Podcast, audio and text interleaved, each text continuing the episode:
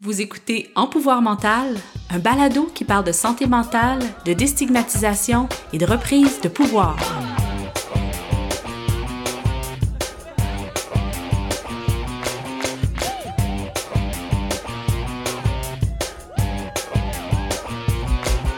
Bonjour et bienvenue à un nouvel épisode d'En Pouvoir mental. Je suis votre animatrice, Laurie Chaiken. Alors j'espère que vous avez passé un été magnifique.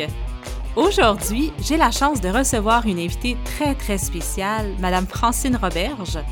Francine, c'est une ancienne participante de Vers l'Équilibre qui a terminé sa démarche avec nous en deux mille neuf.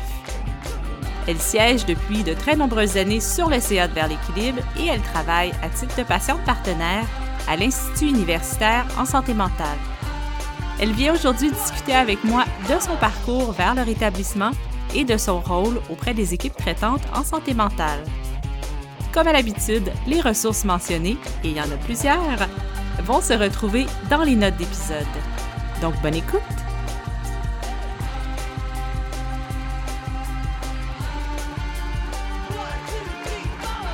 J'ai la chance de recevoir aujourd'hui Francine Roberge. Merci beaucoup, Francine, d'être avec moi aujourd'hui, d'avoir accepté mon offre. Bien, ça me fait plaisir. D'emblée, Francine, j'ai envie de te demander qu'est-ce qui a fait en sorte que tu as dit oui pour participer à cette entrevue. Bon, je te mets un peu en contexte. Toutes les personnes qui, qui viennent participer à En Pouvoir mental euh, répondent à cette question-là pour commencer. Et pour la majorité d'entre eux, c'est la toute première fois qu'ils parlent publiquement de leur... de leurs enjeux au niveau de la santé mentale, de leur parcours de vie. Toi, c'est pas tout à fait la même situation. Tu as l'habitude, en fait, de parler de, de ton parcours. Alors, qu'est-ce qui fait en sorte que, que, justement, ça fait partie de ta vie? Moi, je le fais dans le but de donner au suivant. Je me dis, le témoignage que j'apporte, ça peut aider des gens à avoir l'espoir, à dire, oui, elle a passé par des moments très difficiles dans sa vie, et regarde aujourd'hui le chemin qu'elle a fait et elle s'en est sortie. Alors moi, je vise beaucoup sur de donner l'espoir aux gens que oui, on peut s'en sortir, parce que j'avais quand même une condition qui est vraiment euh, très grave. Et à force de travailler sur soi, à force d'être bien entouré, oui, on peut se donner une qualité de vie, même si on n'est pas à cent pour cent rétabli. Alors, euh, chose que j'ai pas eue dans une grande partie de ma vie. Et qu'aujourd'hui, j'ai un sens à ma vie et j'ai une vie qui que je trouve intéressante. Puis je pense que il faut pas arrêter d'en parler. Je le fais aussi dans le but de déstigmatiser aussi la situation de, de la santé mentale. Euh, les gens restent souvent isolés avec leurs problèmes et puis parce qu'ils ont peur de raconter ça aux autres, ils ont peur du jugement des autres. Alors, ils s'isolent, ils regardent leur, leur histoire pour eux. Et souvent, ben, euh, ils deviennent de plus en plus malades. Euh, c'est dans le but vraiment là, de donner au suivant, puis de, de dire aux, aux gens, on peut s'en sortir, oui. Je connais pas toute ton histoire, mais oui, on peut s'en sortir. Si moi je l'ai fait, ben, plusieurs personnes peuvent le faire. Puis euh, ça fait quand même depuis deux mille huit là, que j'ai commencé mon premier témoignage. deux mille huit, le oui, premier témoignage. premier témoignage que j'ai fait, oui. Tu as dit que c'est possible d'avoir une bonne qualité de vie ou de travailler à avoir une bonne qualité de vie, même quand on n'est pas complètement rétabli. Et ça, je trouve ça très intéressant parce que ce que j'entends souvent, c'est que les gens veulent revenir comme ils étaient avant, ou ils attendent que tous les problèmes de santé mentale soient réglés pour enfin se donner cette permission-là de recommencer à vivre. Et toi, tu dis, on n'a pas besoin d'attendre que tout soit réglé. C'est possible de retrouver une belle qualité de vie, même s'il reste encore des difficultés. Oui, parce que moi, en fait, ce que je veux dire, c'est qu'il y a des gens qui se disent « Moi, je suis rétablie parce que je suis retournée sur le marché du travail à temps plein. » Ben moi, je suis pas tout à fait d'accord. Tu peux avoir une qualité de vie, même si tu continues à prendre ta médication, que tu continues à rencontrer un professionnel de la santé, que tu sois dans des groupes de soutien, d'entraide, parce que dans le fond, on n'est jamais complètement guéri. Moi, je dis, c'est pas parce que tu retournes sur le marché du travail puis que tu as réussi à retourner sur le marché du travail, ça fait que, hey, là, je peux en parler, je, je suis guérie. Non. Moi, dans mon cas, je pourrais jamais retourner sur le marché du travail à temps plein, même à temps partiel. Par contre, ça m'empêche pas d'avoir des activités et de considérer ma vie comme importante. C'est pas juste le, le fait de retourner au travail qui fait que tu as une qualité de vie. C'est ce que tu fais de ta vie. Alors, euh, moi, je suis dans un groupe de soutien, je participe à des événements en santé mentale, j'ai un cercle d'amis aussi, et ça, c'est, c'est ma nouvelle vie. Parce que moi, j'ai la réalité, c'est que je ne retournerai pas à temps plein, je suis pas capable. D'abord, j'ai de la médication. Alors, euh, j'ai pas le, la, la même énergie que j'avais avant, mais ça m'empêche pas de dire, oui, hey, j'ai une belle vie. L'important, c'est de ce que toi, t'en fais de ta vie. Parfait. Et contrairement aux invités que j'ai habituellement qui sont en démarche active vers l'équilibre, toi, ta démarche, elle est terminée depuis un, un bon moment. Si tu veux, est-ce qu'on peut retourner un peu en arrière, de parler justement du avant vers l'équilibre? Bon, tu as parlé que tu as vécu des moments très, très difficiles. Est-ce que tu peux nous raconter un peu ton parcours? En fait, j'ai pas eu une belle vie. J'ai eu une vie qui a été très difficile. En fait, j'ai commencé à faire des dépressions, j'avais à l'âge de vingt-cinq ans. Dépression, anxiété. Ensuite est arrivé le trouble obsessionnel compulsif. Si je me rapporte à ce que j'ai vécu dans mon enfance, il y a des choses qui font probablement qu'il m'est arrivé à vingt-cinq ans, à un moment donné, de, comme on dit, frapper le mur, là. Moi, quand j'étais, euh, j'avais peut-être onze douze ans, ma mère a fait une grave dépression. Et euh, à ce moment-là, euh, c'était des années soixante-dix, à ce moment-là, la médication était très forte. Alors, euh, je pense qu'on donnait des Valium. Alors, euh, ma mère a même été hospitalisée euh, peut-être deux mois environ. Et euh, moi, cette dépression-là, j'avais douze ans, j'étais la plus vieille de la famille. J'ai juste une sœur qui a quatre ans euh, plus jeune que moi et mon père. Et euh, moi, ça m'a beaucoup, beaucoup affectée. Parce que c'était plus la mère que j'ai eue quand j'étais petite. Ma mère prenait beaucoup de médication, elle était très impatiente, elle, est très, elle était très euh, agressive, mais verbalement, pas physiquement. Euh, elle était vraiment pas bien dans sa peau. Des fois, quand elle se promenait ben, dans le couloir, là, euh, la médication elle était pas mal forte. Les yeux, le regard, étaient, euh, tu sais, les yeux vitreux, là. Et ça, ça m'impressionnait énormément, parce que je suis une personne hyper sensible. Et euh, le fait que des fois, là, elle, dans le passage, là, elle cognait un petit peu les murs, je la trouvais chancelante des fois. Mon doux, c'était pas la, la, la mère que j'avais connue avant et euh, je l'aimais pas, cette, cette mère-là. Euh, elle me faisait peur. Moi, ce que j'essayais de faire, c'était de mettre de la joie dans la maison. Parce que je me disais, plus ça va être gai, plus elle va être heureuse. Tu sais, je vais essayer de tout faire pour que sa vie soit facile, puis qu'elle soit avec nous autres au repas, puis qu'elle puisse jaser, puis qu'elle se sente mieux. Je faisais du ménage. J'essayais que mon père... Euh, mon père, c'était un homme très doux, mais il s'impatientait un peu à un moment donné, lui aussi. Mais j'essayais qu'il n'y ait pas de chicane, là, tu sais. Mais il n'y a personne qui me demandait ça. Tu sais, c'est, c'est moi. C'est moi qui voulais plus cette famille-là, qui voulais plus vivre ces moments-là. J'invitais personne à la maison. J'avais honte. J'avais honte de ma mère, puis je ne le disais pas à l'extérieur, parce que j'avais honte aussi de dire que ma mère est en dépression, puis je voulais pas que personne la voie dans cet état-là. Inutile de dire qu'aucun ami venait à la maison. Puis il y avait ma sœur, qui était quatre ans et demi plus jeune, qui, elle, se rendait pas tellement compte de ce qui se passait, et je la protégeais, elle aussi. Je la protégeais dans le sens que je me souviens qu'à Pâques, vu que ma mère était dans une période où elle filait vraiment pas bien, j'ai dit peut-être qu'à Pâques, ma sœur aura pas de chocolat parce que ma mère, elle file pas assez bien, fait qu'elle pensera pas, tu sais, d'aller au magasin. Alors, j'avais acheté un gros lapin parce que je travaillais, je, je gardais, je faisais des sous. Puis, je m'étais dit, au moins à Pâques, elle va avoir son chocolat. C'était tous des petits détails comme ça qui fait que, sans m'en apercevoir, je m'en suis mis lourdement sur les épaules. Je faisais tout. Tu sais, je me disais, euh, tu sais, elle pourra pas être de mauvaise humeur, là. Tout est parfait. Euh, elle va revenir comme avant. Puis quand son star était relevé à la moitié, là, ça, ça voulait dire qu'elle était debout. Ça, ça voulait dire qu'elle allait mieux. Puis quand le star était fermé, tout de suite en rentrant, je savais que probablement elle serait couchée, puis que ça serait une atmosphère qui serait lourde dans la maison. Et à l'âge de dix-huit ans, puis ça, je l'ai su par après, elle a demandé à mon père, là, je dois tout jeter ma médication dans la toilette. Fait que le temps qu'elle a fait le sevrage, pour moi, était aussi pire que quand elle prenait de la médication, parce qu'elle avait elle a eu un gros sevrage à faire. Alors, euh, ça a pris du temps avant que je me rende compte vraiment là, qu'elle allait mieux. On peut dire qu'à l'âge de dix-huit ans, dix-neuf ans, elle, elle en était sortie, mais pas totalement. Il y avait encore chez elle son caractère, elle était contrôlante, elle était exigeante, elle était perfectionniste. Mais oui, elle, elle s'était sortie de sa dépression, mais elle avait quand même euh, un bon bagage. C'était pas évident, sauf que les journées étaient plus faciles à la maison.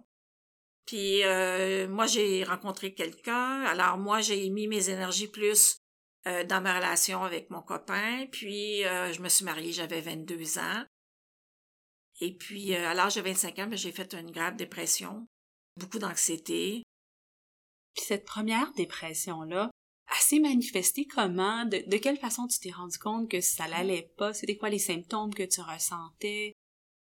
Ben, au travail, j'ai vécu beaucoup de stress. Et il y a euh, un événement qui s'est passé à la piscine. Puis euh, moi, j'étais gérante du bassin intérieur. J'aurais voulu, dans le fond, être comme un médecin, puis bien diagnostiquer ce que la personne elle a eu euh, sur la piscine. Et puis, à partir de ce moment-là, j'ai vécu un stress énorme et beaucoup d'anxiété. Et puis, ça s'est reflété même dans ma vie personnelle. Ça a commencé, puis c'est ça, un accident à la piscine. Puis, euh, on a fané l'ambulance. Ça, tout s'est bien passé. Mais moi, j'aurais voulu comprendre tout de suite vraiment ce qu'elle avait avec les symptômes. Je me demandais, dans le fond, le, l'exigence dans le fond, d'être une, une infirmière spécialisée ou bien non, un médecin. Et puis, j'ai commencé, là, à, j'ai eu un arrêt de travail de, pendant tout l'été. Et puis, euh, il y avait beaucoup de fatigue parce que j'ai... On s'est acheté une maison en janvier. Je travaillais toute la semaine, j'étais... Euh, puis je travaillais les fins de semaine, il y avait des événements spéciaux à la piscine. Alors, euh, je travaillais presque sept jours sur sept. Et puis, euh, il y a eu beaucoup de facteurs qui ont fait qu'à un moment donné, euh, c'était peut-être beaucoup trop. Ça a commencé comme ça, puis ça l'a pas lâché.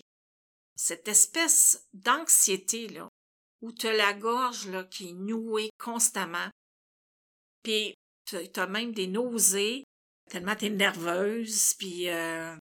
alors, quand le, mon médecin m'a donné, euh, il m'avait donné un activant à prendre au coucher, il ne m'avait pas donné d'autres médications, j'en avais jamais pris avant.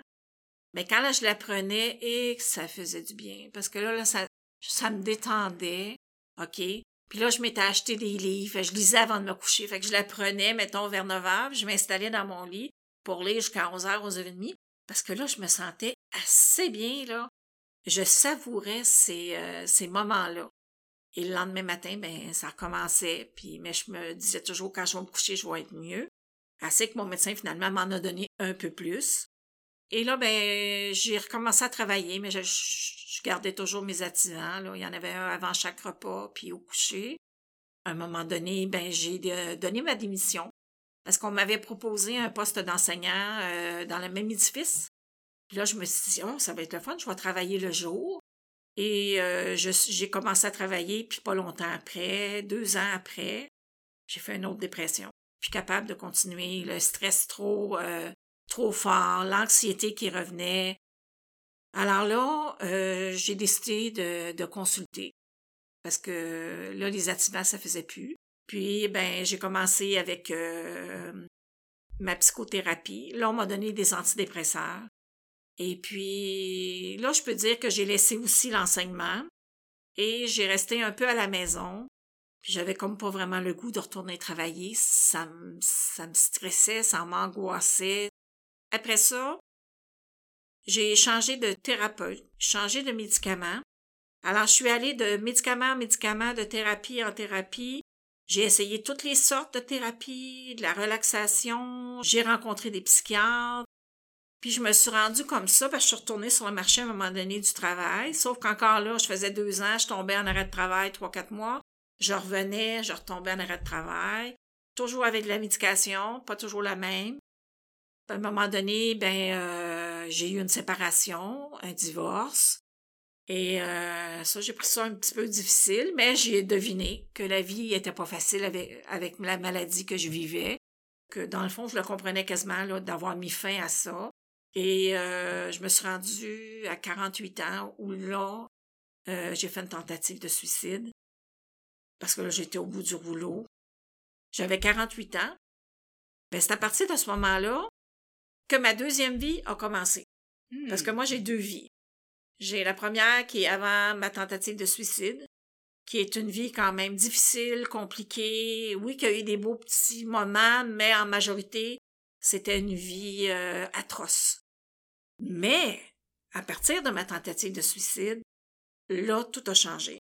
D'abord, je ne pensais pas revenir. J'ai été dans le coma une semaine, on ne pensait pas me récupérer.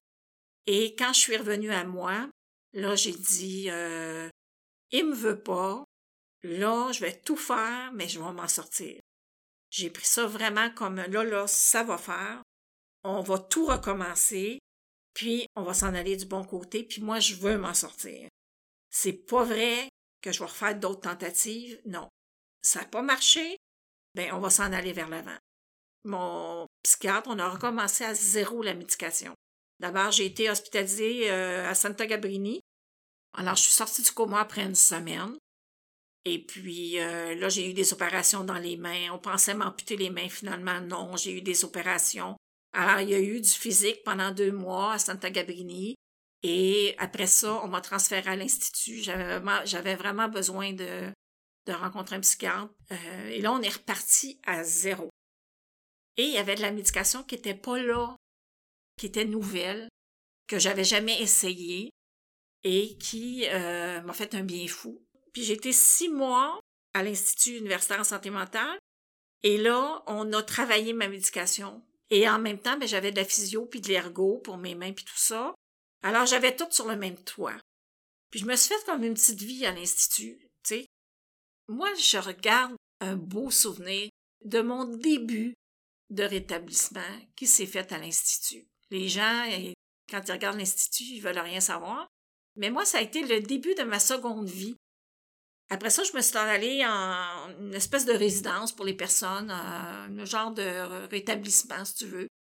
J'ai vécu un an avant de retourner dans mon propre appartement puis de reprendre ma vie, la possession de ma vie. Alors, c'est en janvier deux mille sept que euh, je suis retournée en appartement puis que là, j'ai commencé à vivre ma vie, à m'assumer, à, à reprendre le contrôle de ma vie, sur tous les aspects, les aspects financiers, entretenir mon appartement. Et quelques mois plus tard, je suis arrivée à Vers l'Équilibre.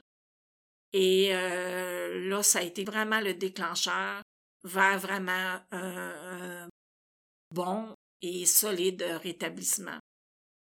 C'est, ça a été comme... Euh, c'est mon élément déclencheur qui a fait que je suis la personne maintenant que je suis devenue.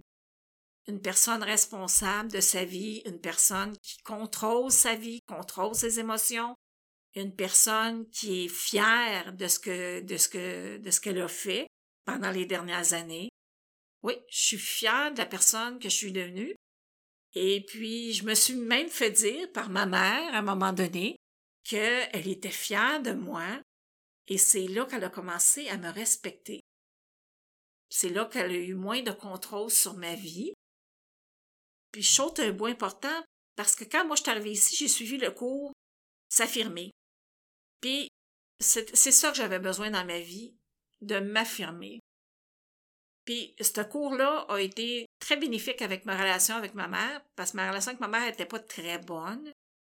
Et quand elle a vu que je commençais à prendre le contrôle de ma vie, qu'elle n'avait pas autant d'influence, parce que moi, je m'étais dit, si ma mère elle continue à me contrôler comme ça, puis à toujours être en arrière de moi, moi, ça ne veut pas dire que je vais continuer cette relation-là, parce que j'avais appris comment m'affirmer avec Marc.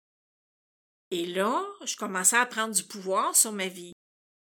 Puis là, je me rendais compte de tout ce que j'avais vécu quand j'étais jeune, puis toute le, l'influence que ma mère elle avait encore sur moi. Puis là, j'en voulais plus de ça dans ma vie. Puis je me suis dit, bon, ben moi, je suis prête.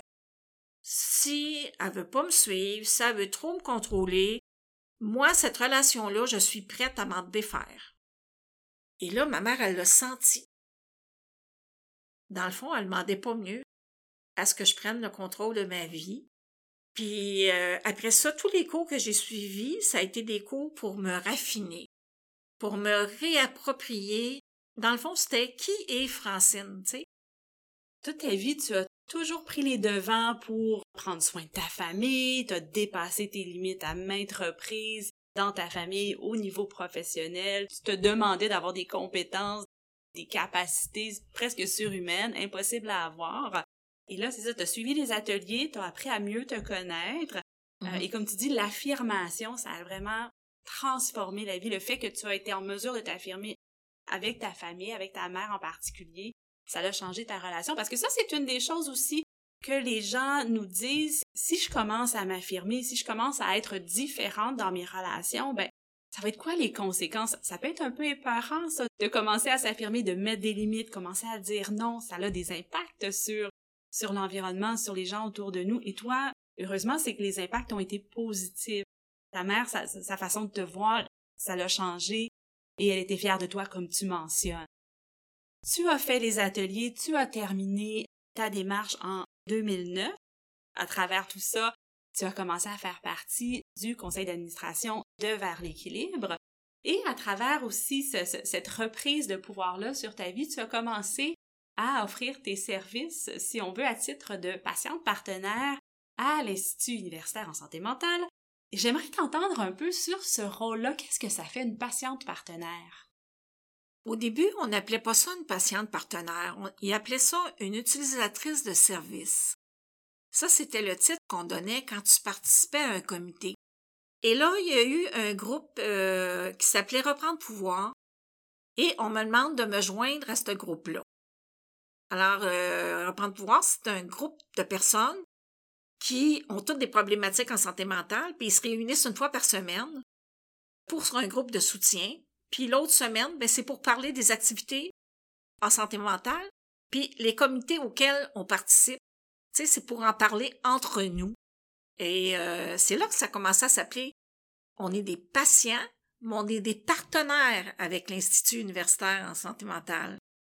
Et ce groupe-là, ben, ça a été très bénéfique pour moi parce que c'était un groupe qui, à toutes les semaines, on se réunissait et on avait toutes, on avait toutes des problématiques différentes, mais la, en fait, ce qu'on vivait, tout le monde, c'était beaucoup de stigmatisation qu'on avait vécue dans le passé. Tu sais, c'était beaucoup de souffrance. C'est ça qui nous unissait. C'est ça qui faisait notre force, tu sais. Puis c'est un, c'était un par et pour. Alors ça, ça, ça a été très bénéfique pour moi, puis ça m'a ouvert des portes à aller dans d'autres comités et d'autres activités en santé mentale, parce que là, j'ai rencontré des personnes qui s'occupaient des patients partenaires à l'Institut et qui, eux autres, organisaient des événements comme la bibliothèque vivante, toutes sortes d'événements de, de, des stigmatisations. Alors, j'ai participé à tout ça et puis euh, j'ai avancé. Ensuite, euh, je suis allée dans un groupe prévention du suicide. Puis moi, ce que, ce que j'aime dans tout ça, c'est que on essaie de trouver des solutions avec les gestionnaires pour améliorer les soins et services en santé mentale. Et qui de mieux placé qu'une personne qui a vécu, moi je l'ai vécu, là, la tentative de suicide. Qu'est-ce qu'on aurait pu faire, dans le fond? Tu sais, c'est ça ma question. Qu'est-ce qu'on aurait pu faire pour m'empêcher de faire une tentative de suicide? Puis là, ben, je me suis amenée à dire, ben, je ne savais pas, moi, que ça existait, le Suicide Action Montréal. Personne, personne m'en avait parlé. Pourquoi? Parce que je n'étais pas une personne qui était identifiée comme une personne qui ferait une tentative de suicide. Mais je me disais, si j'avais eu ce numéro-là, ou si j'avais eu le numéro du centre de résolution, là, euh, centre de crise résolution, est-ce que j'aurais appelé avant de passer à l'acte, tu sais? Fait que là, je me suis dit, si moi, je suis dans le réseau, puis je connais pas toutes ces ressources-là, j'imagine que quand on n'est pas dans le réseau, on, on les connaît pas, ces sources-là importantes. Alors, c'est ça que j'ai, j'aime dans les comités, c'est d'essayer d'aller améliorer. Puis de ce comité-là est sortie une petite carte d'affaires qui, d'un côté, avait toutes les explications pour le centre de crise résolution Et de l'autre côté, les informations pour Suicide Action Montréal. Et maintenant, cette carte est distribuée à l'urgence et est distribuée aussi dans les C L S C. C'est ça, l'espèce de patient partenaire. Mais je trouve ça tellement intéressant parce que ce savoir-là qui vient de l'expérience te permet d'aider, les, comme tu dis, les gestionnaires, de te, ça, ça te permet d'aider les équipes soignantes à améliorer les soins qu'ils offrent, à améliorer comment l'information est transmise. Et ça, là, ça donne tout un sens à ma vie. Que de temps en temps, je puisse apporter quelque chose. Et ce que j'aime, c'est que la majorité du temps, dans les comités, ils sont contents quand quelqu'un lève sa main puis que c'est un patient partenaire. Parce qu'on arrive des fois avec des choses qu'ils n'ont pas entendues. Il faut dire qu'à l'Institut, les gestionnaires sont pour avoir des patients partenaires dans les comités. Il y en a de plus en plus dans les comités d'ailleurs. Et puis pas juste un, mais d'essayer d'avoir des fois deux ou trois parce qu'on peut avoir plus d'idées. Parce vous n'avez pas tous la même expérience. On n'a pas toute la même expérience non plus. Puis là, maintenant, je, je fais partie du comité de gestion de la direction de la santé mentale. Alors, euh, ça, c'est vraiment très intéressant. Puis moi, j'aime ça, travailler avec les gestionnaires, parce qu'ils sont reconnaissants. Euh, ça, c'est souvent plus la paye que la rémunération qu'ils nous donnent. Tu sais, quand on nous dit « Ah! » C'est le fun que tu nous amènes à ce point-là. Mon doux Seigneur, après ça, je sors de là puis j'ai des ailes. J'ai aidé. Mon doux que c'est valorisant. Et en bout de ligne, c'est que ça va aider des personnes qui traversent des souffrances peut-être similaires à la tienne, parce que ton information va être utilisée pour prendre des décisions, pour ouais. changer justement la, la, la façon de donner les soins. Euh, ouais. Donc, ça aide beaucoup de monde. Oui, mais ça m'aide avant tout, moi, puis après ça, ça aide les autres. Puis dans le fond, moi, mon but, c'est quoi? C'est d'améliorer les soins-services, d'abolir les préjugés, même s'il y en a encore beaucoup euh, aujourd'hui dans la société. Ce que je veux aussi, c'est euh, de m'aider, moi, dans mon rétablissement, à rester dans mon rétablissement, puis le rétablissement des autres. Puis je dirais en dernier, l'espoir. L'espoir, c'est important. Sur ces paroles magnifiques, Francine, si tu es d'accord, j'aimerais qu'on passe à la section coffre à outils. Alors, première question, qu'est-ce que tu fais pour prendre soin de toi? Une journée où c'est plus difficile, ou peut-être qu'il y a moins d'espoir, ou ça va moins bien. Quand je vais pas bien, moi, d'abord, je m'arrête.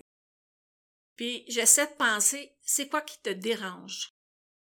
C'est quoi qui fait que tu as une petite anxiété? Pour moi, c'est important d'identifier c'est quoi exactement. Si jamais c'est quelque chose comme euh, peut-être une, une contrariété que j'ai eue avec un, avec un ami, une, une mauvaise situ- situation qui a été difficile, où on s'est mal compris, où il y a, je sens qu'il y a un froid, une friction, puis moi, je suis pas bien là-dedans, ben ça va être de dire, tu vas l'appeler, puis tu vas jaser avec elle de ce qui se passe. De, de, d'exprimer, moi, je suis pas bien dans ce qu'on a vécu dans notre dernier appel. J'aimerais ça mettre les choses au clair. J'ai pas peur de dire mes défauts. D'admettre que j'ai eu tort, moi, là, j'ai pas de problème avec ça. Parce que je veux pas qu'il y ait de froid entre les gens qui m'entourent, parce que je vis mal quand je suis dans une situation qui est, qui est malsaine. Moi, je suis pas bien là-dedans. Ça, c'est quand j'ai un problème avec quelqu'un. Quand c'est moi qui est triste, qu'est-ce qui me fait plaisir? Ça, c'est important. Francine, qu'est-ce que tu as le goût là, aujourd'hui? Qu'est-ce, qu'est-ce qui te ferait plaisir? T'sais? Ah, t'aimerais ça appeler telle personne pour aller prendre un café avec elle. Ben, appeler la personne, sur un, pas en temps de pandémie, là, puis d'aller prendre un café avec une amie, de jaser. Quand je reviens chez moi, oups, on dirait que euh, c'est plus léger dans mon atmosphère. J'aime me mettre dans une ambiance de relaxation. OK? Moi, je fais pas de la méditation, mais je suis capable de m'asseoir, tu sais, puis de, de me fermer les yeux, tu sais, de, de respirer comme il faut, puis de, de relaxer, de penser à rien. Ça, ça me fait du bien. Prendre une coupe de bonne respiration, puis de changer d'air. De changer d'air, d'atmosphère, puis de dire, bon, ben là, euh, tiens, Euh, il y avait des petites choses là, que tu voulais aller regarder au magasin, là, tiens, on va aller, ça va te faire du bien, ça va te changer les idées. Puis quand je reviens, ben, je suis contente. Moi, je trouve que c'est, c'est le changement d'air, tu sais, de ne pas rester chez vous isolé avec ton sentiment là, d'angoisse ou de stress ou à quoi que ce soit. Il faut bouger, il faut faire une action, d'être en contact avec les autres, ça fait du bien. Puis, de parler à quelqu'un de ce que tu vis. Ça, c'est bien important. Puis souvent, un coup que tu as parlé, puis que tu as dit ce qui n'allait pas, souvent, l'autre personne, même si ça ne dit rien, le fait de l'avoir dit, ça soulage. Ça fait du bien. On dirait que, tu sais, vider son sac, ça fait du bien. Puis si, en plus, l'autre personne est capable de, de regarder ton histoire puis de, de te ramener à l'ordre en disant « Moi, je pense que tu t'en épimes pas mal sur les épaules » ou « Je pense que tu vois ça de façon beaucoup plus dramatique. » Tu sais, des fois, ne serait-ce qu'une petite intervention qui fait qu'on me dit « Oui, c'est vrai, peut-être, j'en ai mis trop, tu sais. » Mais le fait de le dire, le fait d'évacuer ce qui va pas, ça, ça fait un grand bien. C'est des excellentes suggestions, mm-hmm. Francine. Alors, euh, je vais continuer, en fait, à, à te demander si tes suggestions. Si tu sens que tu peux faire de l'insomnie ou que ça va être plus difficile, est-ce que tu as des moyens là, qui t'aident? J'ai pas moins de difficultés à dormir. Euh, j'essaie d'avoir aucune pensée. Et puis, euh, d'essayer de relaxer. Moi, c'est de dire, on regardera ça demain. C'est de me vider la tête. Puis, si, mettons, je suis sur le côté droit, là, puis que là, j'ai une idée qui n'arrête pas là, de, de m'achaler, là, quelque chose qui vient m'obséder, c'est comique, quand moi, je change de bord. Puis, on dirait que je laisse mon idée là. Le fait de bouger, ça permet oui, de... Ben, oui, oui, moi, ça, moi, ben, moi je, je tourne de bord, là, puis là, je la laisse là, la mauvaise idée. Puis là, prendre des bonnes respirations, trois grandes respirations. Puis là, je me dis, là, tu penses à rien. Puis là, de ce temps-ci, il y a une bonne petite brise, hein. J'essaie de me concentrer juste sur la petite brise de vent, là, tu sais. Mm-hmm. Ça fait du bien, ça fait du bien, puis de libérer l'esprit. Avant, quand j'étais plus stressée puis que j'avais de la misère, ben j'écoutais tout simplement de la musique. C'était de la relaxation. Puis il y avait une méthode, c'était Jacobson. Oui. J'ai adoré cette méthode-là. À ça, ça m'a aidée. Et pour terminer, comme toute dernière question, qu'est-ce que tu aimerais dire à une personne qui ne va pas bien? Toi, en ce moment, là, si tu sais que tu as une personne qui, qui nous écoute et qui ne va pas bien, qu'est-ce que tu lui dirais? Va consulter un professionnel. C'est la meilleure chose à faire, d'aller chercher de l'aide. Oui. Si tu vas vraiment pas bien, va chercher de l'aide. Puis ça ne veut pas nécessairement dire d'aller chercher, d'aller euh, voir un, un psychologue ou un psychiatre, pas du tout. Mais, tu sais, moi, je suis venue à Vers l'Équilibre et puis ça, pour moi, ça a été gagnant. Ça a été ça qui a fait ma, ma deuxième partie de vie que je suis en train de vivre. Bien, il y en a des ressources communautaires. Il y en a beaucoup. Il y en a, il y en a pour tout le monde. Il y en a qui sont spécialisés pour les gens en schizophrénie. Il y en a d'autres, c'est euh, il y en a pour tout le monde. Et il y a un numéro de, de référence que tu peux appeler qui est le deux un un, où euh, tu peux appeler, tu peux demander euh, de t'aider à trouver une ressource. Tu sais, autant tu peux aller chercher de l'aide avec un psychologue, mais c'est pas tout le monde qui ont les euh, qui ont des revenus.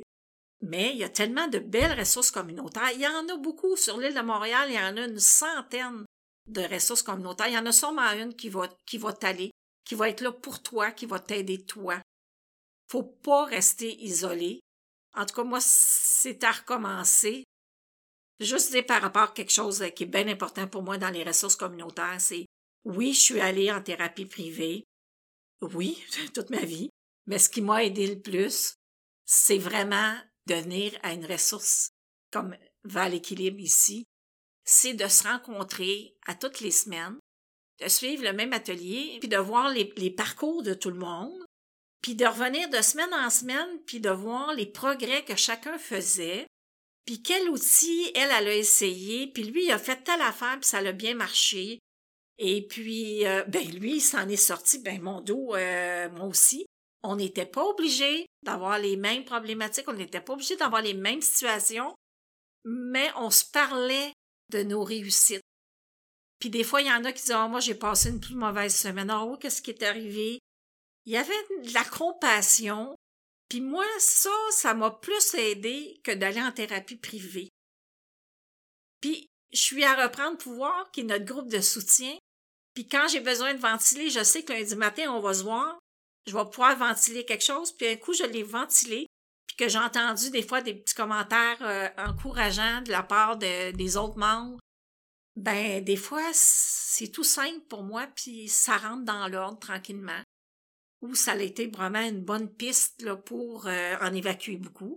Puis, après ça, de faire mon petit chemin. Euh, Mais moi, je pense que tout ce qui est thérapie en groupe, ben moi, c'est, c'est quelque chose qui est encore plus bénéfique.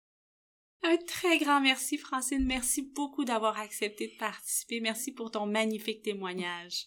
Ben j'espère que ça va aider les gens qui sont euh, peut-être de, présentement dans des moments plus difficiles de leur vie, de se dire euh, « Écoute, si moi, je m'en suis sortie ». Tout le monde peut s'en sortir. Merci encore.